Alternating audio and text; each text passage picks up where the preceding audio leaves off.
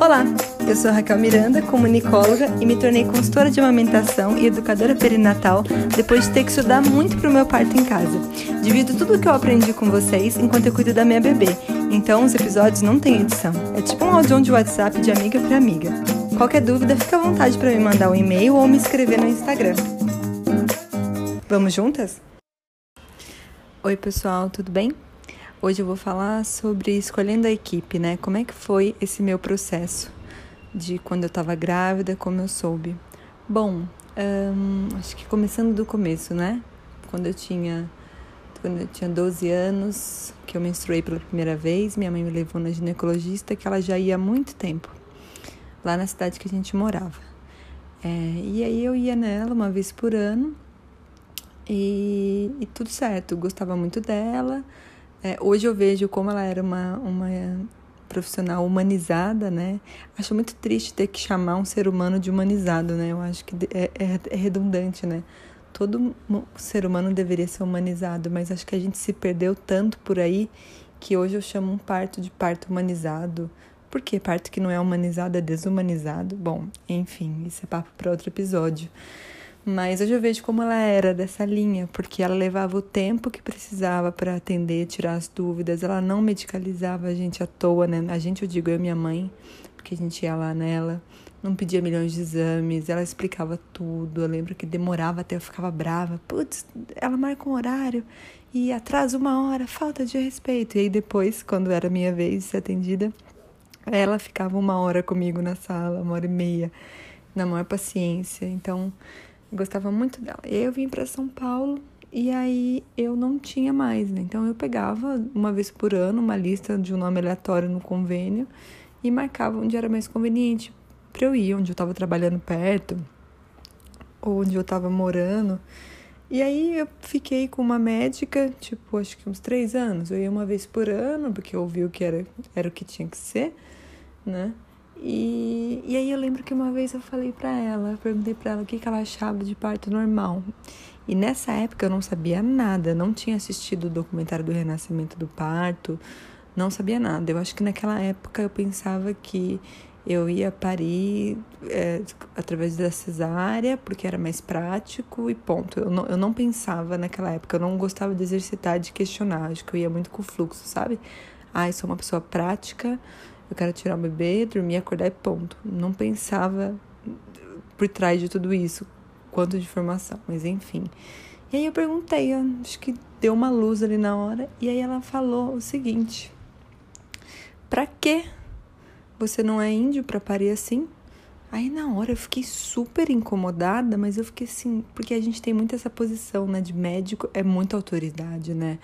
É, ele estudou para isso, a gente, a gente em Deus o médico, né? Na nossa sociedade, assim, ele estudou muitos anos, ele sabe muito, ele tem a solução para tudo. Então, eu fiquei quieta na hora, assim, mas eu, bom, é.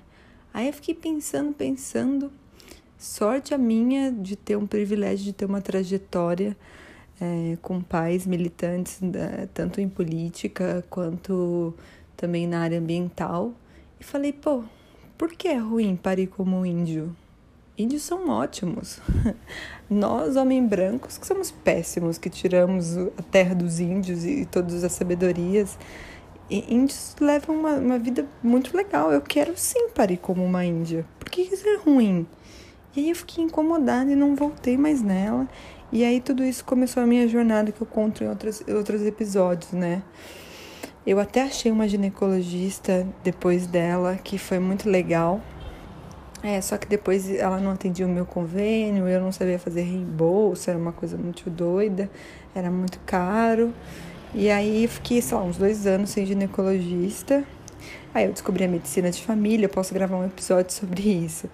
Mas descobri a medicina de família e comunidade e aí hoje eu vou numa médica de família e comunidade, né? Quando eu descobri que estava grávida, é a minha sorte é que eu já tinha assistido o documentário do Renascimento do Parto, inclusive, eu acho que é o primeiro passo, assim, é, é se informar, e esse documentário é ótimo para isso, tá tudo lá muito resumido, de um jeito muito realista, cheio de dados científicos. E aí, tá, preciso de uma equipe, né?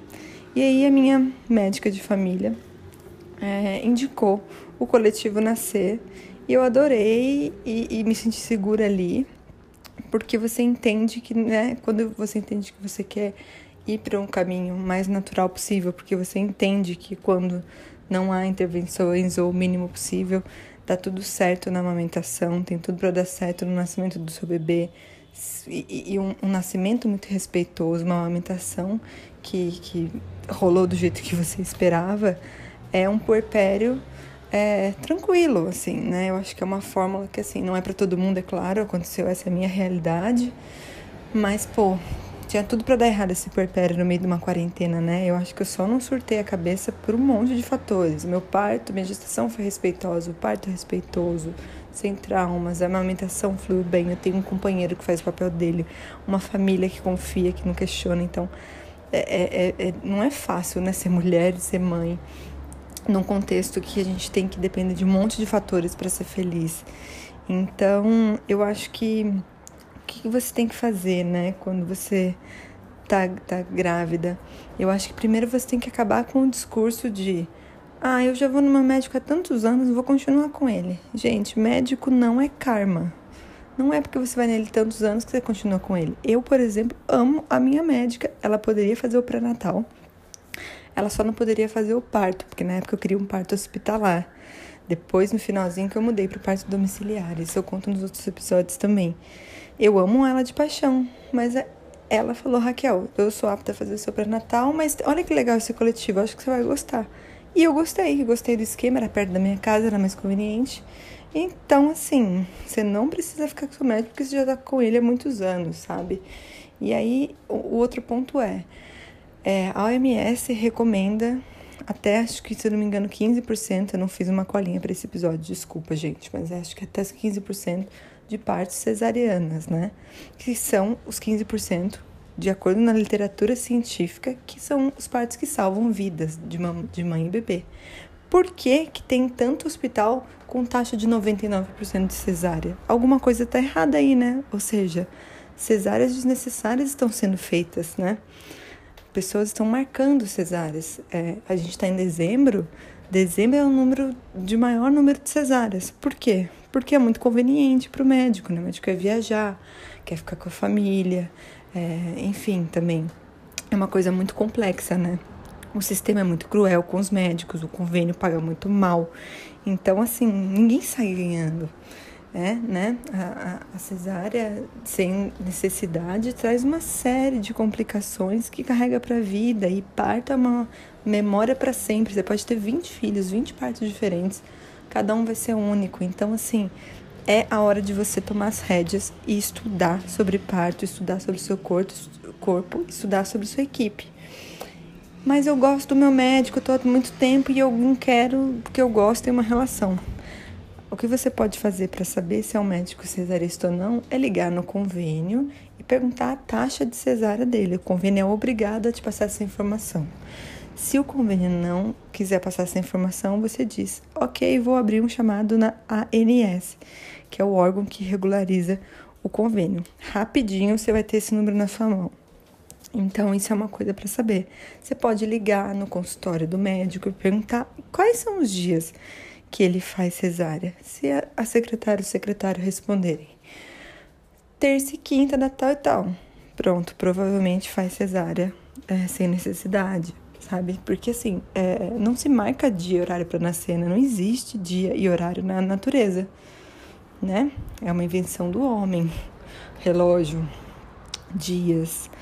Então, assim, eu acho que você tá com uma equipe que, é, que você confia, que as taxas de cesáreas são baixas, é essencial. Tem uma doula também, tem estudos que falam que doula diminui em 50% um parto cesariana sem necessidade, porque a doula te traz muita informação durante a gestação, ela te prepara, ela te ensina também tudo que ela aprendeu. Durante o parto, ela alivia suas dores, faz com que você vá mais longe. Então, assim, eu brinco que a doula é tipo, você tá no ringue de boxe, é aquela pessoa que tá limpando o seu suor, fazendo massagem em você, falando que você consegue, cuidando de você, cuidando do seu companheiro ou companheira. Então, eu acho que a escolha da equipe, assim, é, é, é uma série de conjuntos, né? Tomar as rédeas do seu corpo, da sua saúde e estudar. E estudar e saber a fonte que você vai estudar. E não se basear em porcentagens pequenas, assim, sabe? A prima de um amigo bebê ficou preso na pelve e ele torceu o pescoço, não sei o que lá. Tá, coisa. Isso é uma fatalidade. Acontece? Claro que acontece, né? É, Para morrer basta estar vivo. A condição da morte é a vida. Só que qual a chance disso acontecer? Vá atrás. Use e abuse da ciência. A gente não evoluiu tantos anos para ficar tomando decisão baseado em achismo, baseado em sentimento, em sensações. A ciência está aí para tá isso, né? Tem estudos, tem um monte de dados que você pode acessar. Estamos anos em evolução. Então acesse esses dados é, segura na mão da OMS, o Ministério da Saúde, apesar de estar sob o comando de um desgoverno, ainda tem estudos muito, muito bons de antigos governos que são muito bons. A gente pode levar em consideração a OMS, acho que eu já falei da OMS, né? E então é estudar que eu falo que parto e dinheiro são coisas assim que se você não toma as rédeas, as outras pessoas vão tomar e vão tomar decisões por você. E tomar decisões por você não quer dizer que são as melhores para você. Geralmente são melhores decisões para a pessoa. Então, o banco vai cuidar do seu dinheiro e vai tomar melhores decisões para o banco. Um, médico é, vai tomar as rédeas do seu corpo e pode fazer uma cesárea que não precisa em você, porque é melhor para ele, mais conveniente. Então, é, a, a, escolha da equipe é baseada nisso tudo que eu falei, em informação, em, em saber as, as, taxas de cesárea e acho que se incomodar, é muito sobre se incomodar, sair da sua área de conforto e, e, e ir atrás, porque crescer e mudar e aprender causam desconfortos, né? A criança, quando tá crescendo, tem dor no corpinho, nos ossos, porque vai esticando tudo. A gestante quando o bebê está crescendo, os, os órgãos, então crescer, evoluir, dói mesmo, incomoda. Se não está incomodando é porque tá esquisito, né? Que nem quando você vai na academia tem aquela dorzinha gostosa, assim, que você malhou. Então, se, se tá doendo é porque tá crescendo. Então, eu acho que essa é a minha dica aí nesse episódio de 10, 12 minutos. É, se faltou alguma coisa, fica à vontade para me complementar, me mandar um e-mail, me mandar uma mensagem no Instagram. E essa jornada só está começando vai dar tudo certo. É, temos informações ótimas. Eu salvei um monte de coisa legal que eu li. Posso passar para você. Estou aqui para isso. Um beijo até a próxima.